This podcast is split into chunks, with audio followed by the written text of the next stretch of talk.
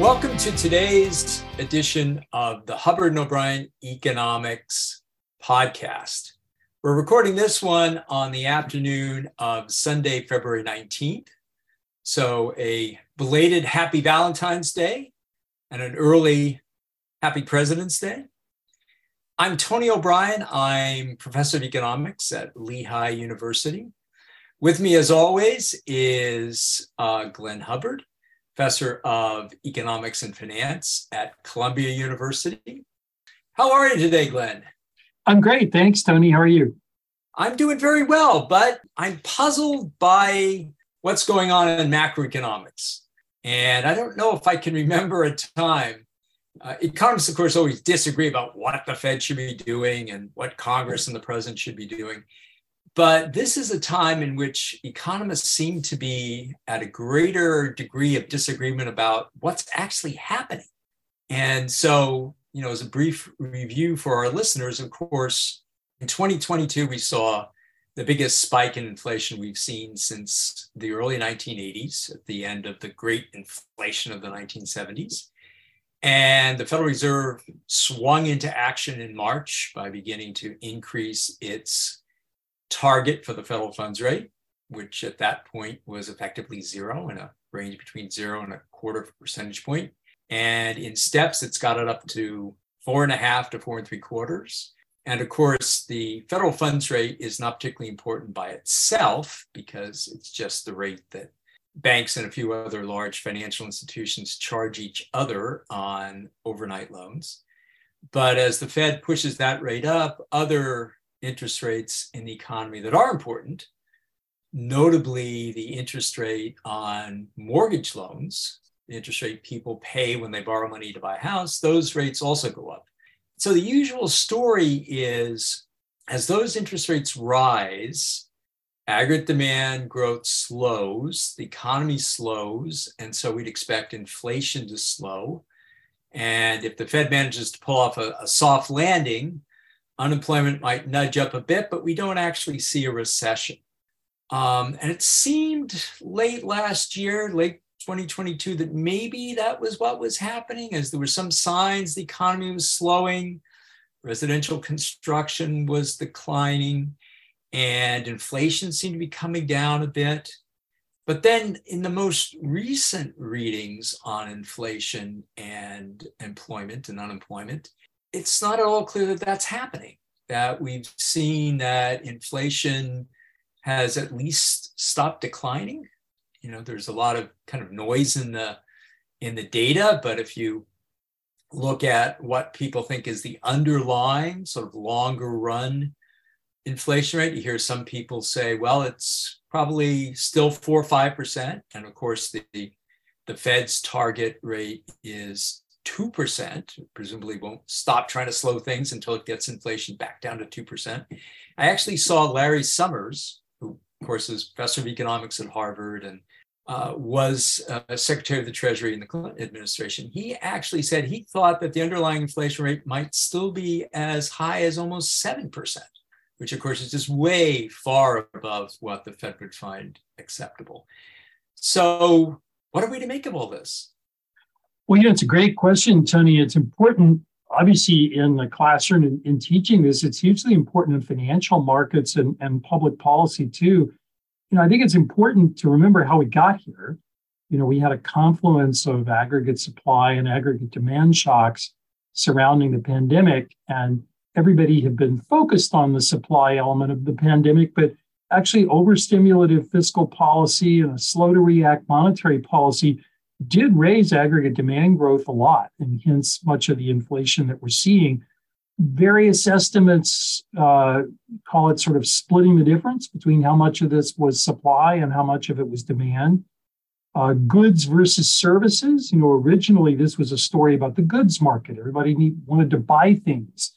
But even as that has attenuated, services inflation is becoming embedded. You mentioned Larry Summers' comment. I think it's really about high embedded services uh, inflation.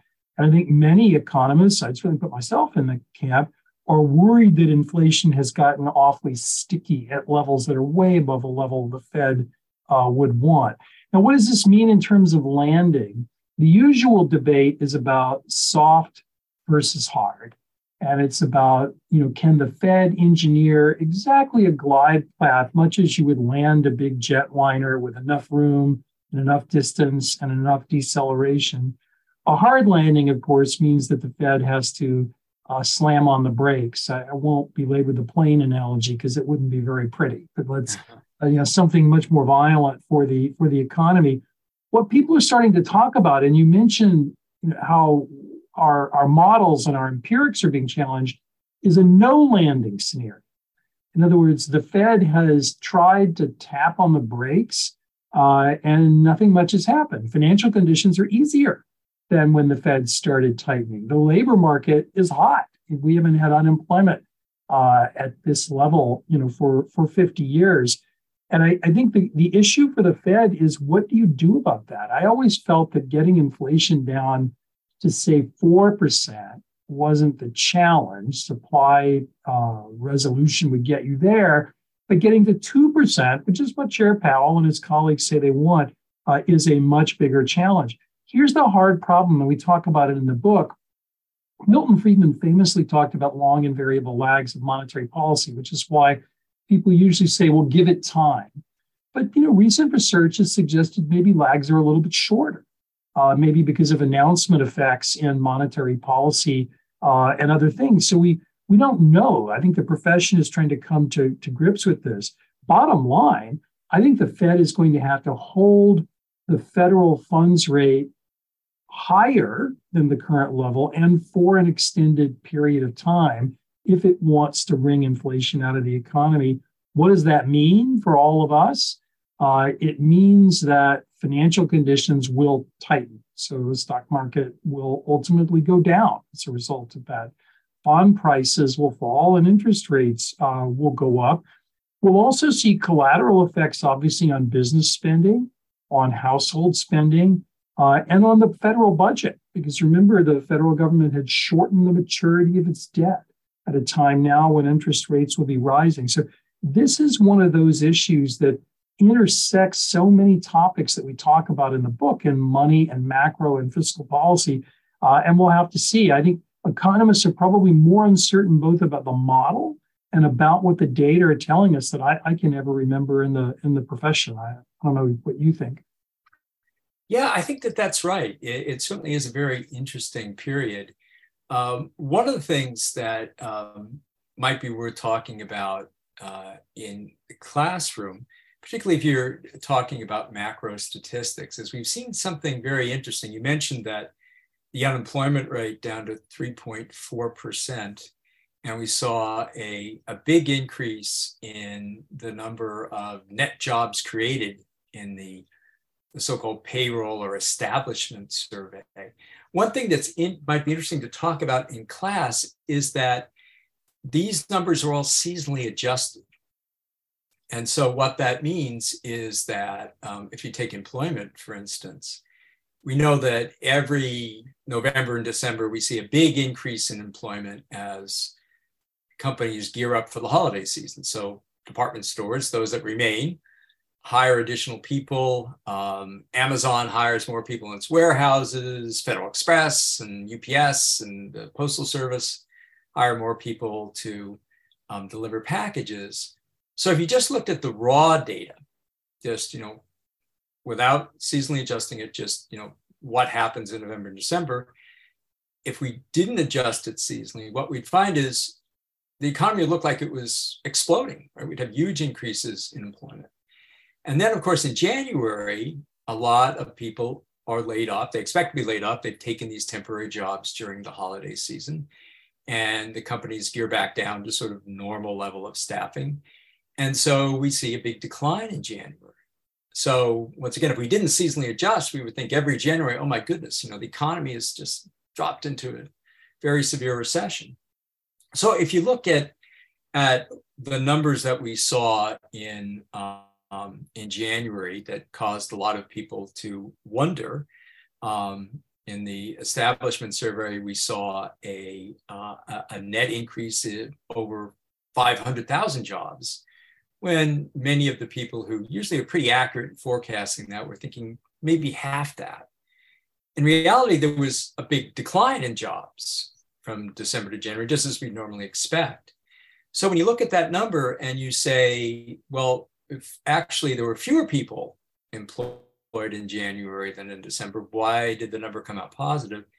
And the answer is that according to the adjustments the Bureau of Labor Statistic is make, Statistics is making, the decline was smaller than expected.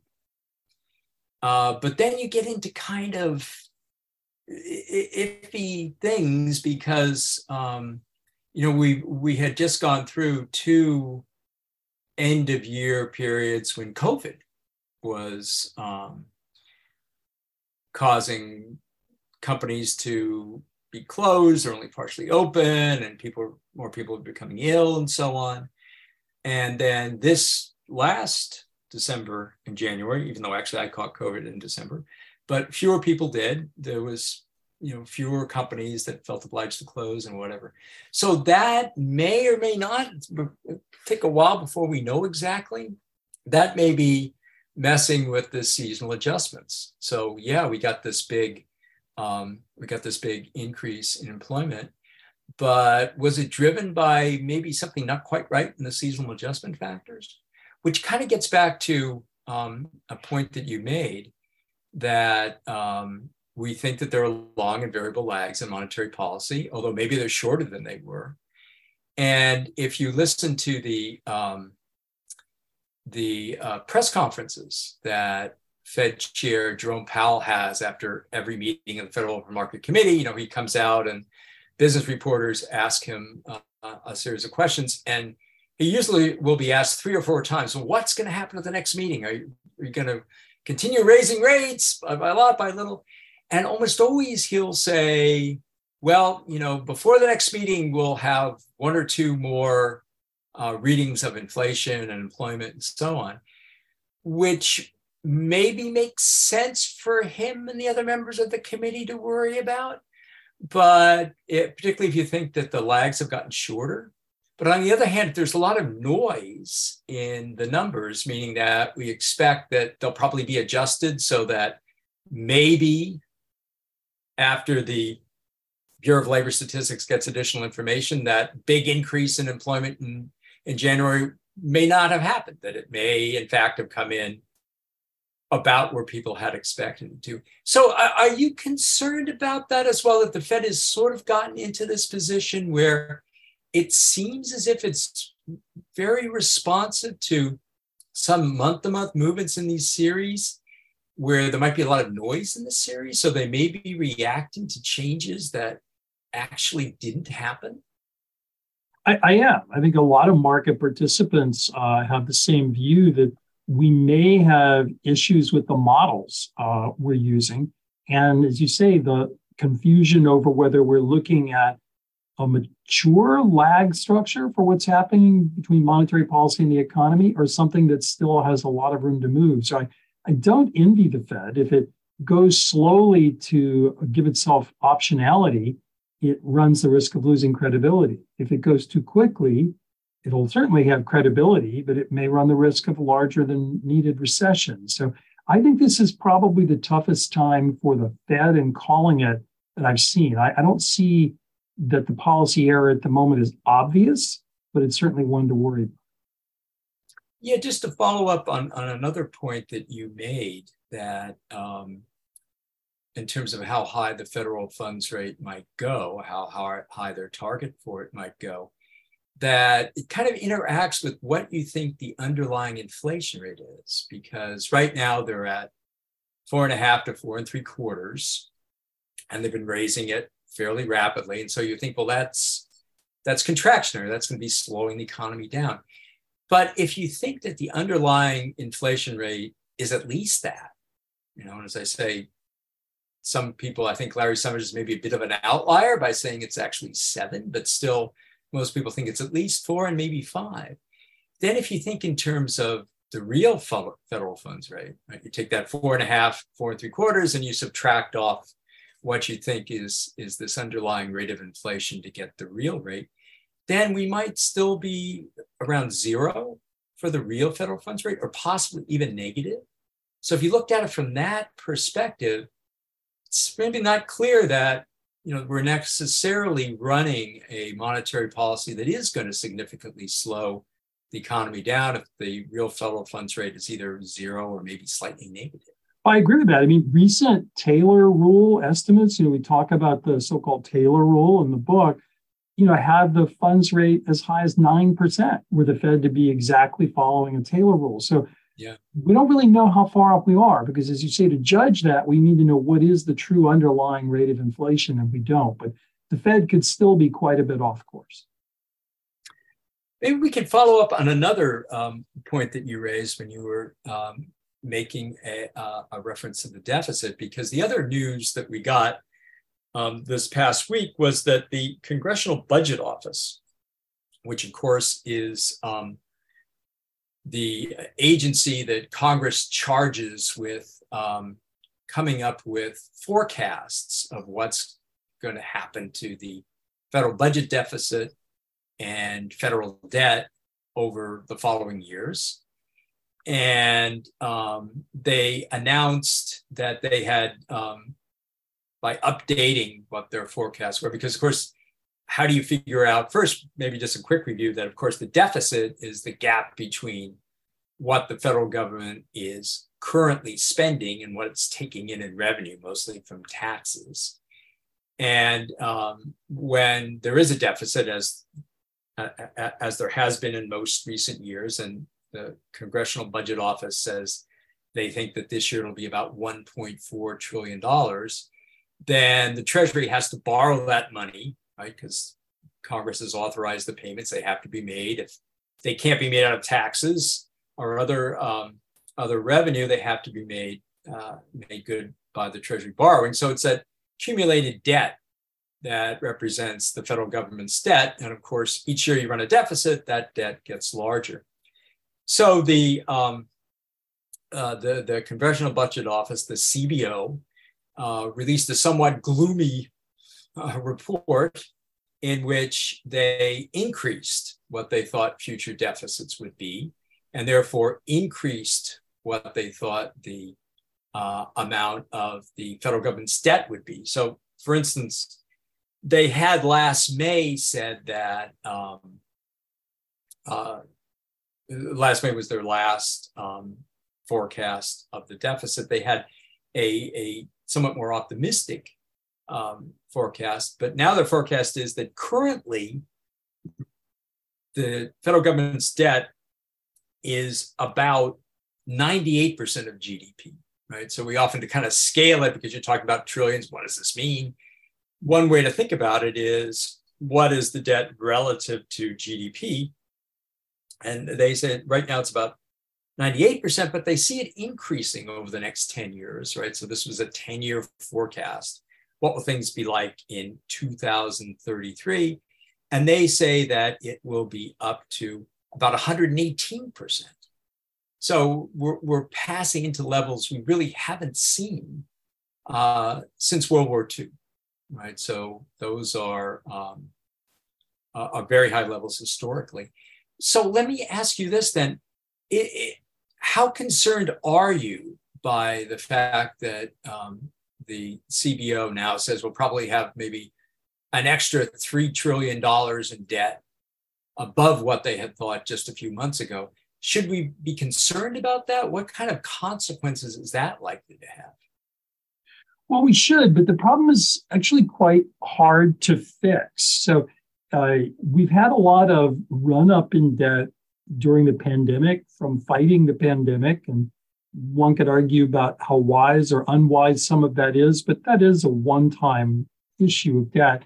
The structural problems, though, for the country uh, have been the same as they have been a long time. In some sense, the, the CBO's report is nothing new. I'm one of those geeks that looks forward to the release of the long term outlook because it always has the same chart on the cover, which is taxes relative to GDP rises by a little bit over time and spending just goes off the charts.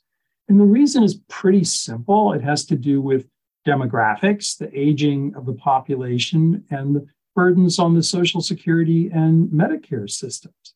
Uh, to that, one could now add much higher interest burdens. You know, interest rates have been very, very low since the global financial crisis, not something that people really talked about in the deficit. They're now, and, and the debt burdens, and now they're, they're much worse. What does it mean in terms of economics? You know, in, in the book, we talk about one channel as being through uh, crowding out and interest rates. I think that's probably not the first order channel here. As we note in the book, you know, the US operates in a global capital market. And so there's certainly a, a, substantial supply of funds to fund the Treasury's borrowing, not only from domestic savers, but from foreign savers. Rather, I think the issue is that assuming we're not going to default, this implies uh, higher tax burdens or and or lower future spending. And the reason that I think this has become politically harder than it's been in the past couple of decades is the very high level of interest rates that are consistent with our first conversation. You know, if interest rates were to go to 5% plus on the short end and stay there for a while, means that Congress is going to have to have a conversation about what to do about this because the trajectory will clearly be uh, unsustainable. There is no such thing as a simple fix here of quote raising taxes or quote cutting spending.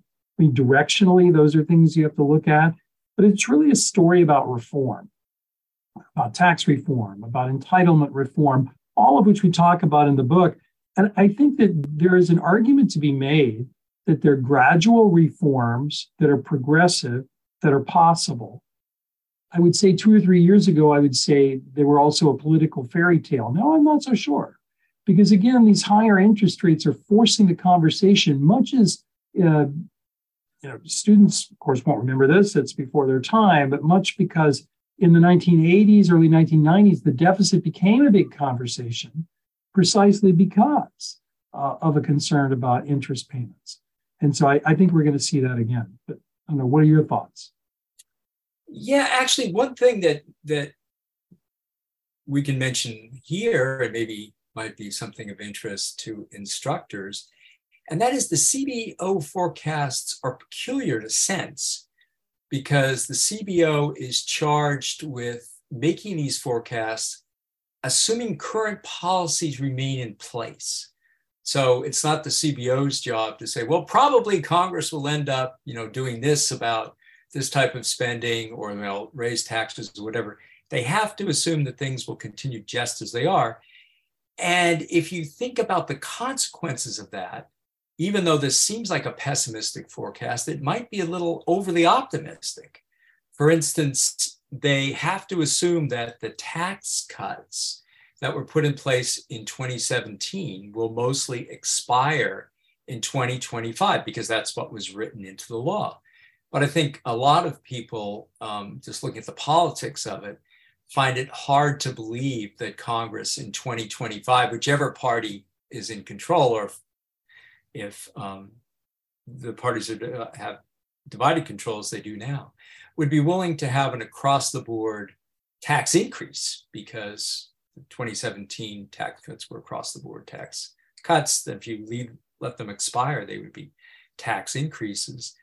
I know that other people have said, well, the the forecasts for defense spending that are in there are basically what Congress has currently said, and then rolling over with automatic uh, adjustments to military pay and so on. Some people say, well, I don't know, because you know we've we've been sending a lot of munitions to the Ukraine. We have to sort of gear up and spend a lot of money to replace our stocks. Many people are worried about um, the conflicts with China and whether or not the Navy is going to have to be boosted or the Air Force. And, you know, there have been shortfalls in recruiting, but we have to boost military pay and so on. So some people have said, well, you know, those defense um, increases uh, that are in the budget, uh, that are currently in the budget and that the CBO relies on may be too low. And so if you say, well, we're going to have increased um, we're going to have increased uh, spending. We're not going to get rid of the most likely most of the two seven, uh, 2017 tax credit uh, tax cuts when they expire in 2025. And you could even throw in that their interest rate um, assumptions might be kind of optimistic. They have the federal funds rate dropping below 3%. They have uh, the 10 year Treasury note, which is important because it determines mortgage interest rates and so on, being below 4%.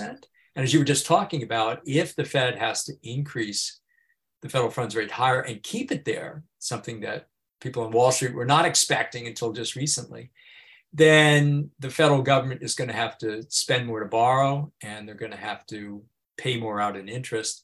And then also the, the forecasts assume no recession. And if you look at their forecast of unemployment, they never get above 5% for this whole 10 year period, which may be um, optimistic to think that we managed to get through the following 10 year period with no recession. So um, I think it makes, if, if you take all that into account, you think, well, probably we'll have more debt than the CBO is forecasting. It makes the points that you were talking about that at some point Congress has to think about, you know, what do we do about expenditures? What do we do about revenues? And maybe just one last follow up on what you said is that if you look at their forecasts for federal government expenditures and federal government revenues as a fraction of GDP, the revenues are pretty much where they've been for, for many years. They're kind of in like 19, 20%. The expenditures, though, are much higher than they've been um, really any time other than wartime in the US. And um, as you mentioned, a lot of that has to do with Social Security, Medicare, things that um, are kind of what's called the third rail, right, of American politics. That you know we've just gone through a period in which Democrats and Republicans are sort of uh, competing to say we're not going to do anything to, to touch current.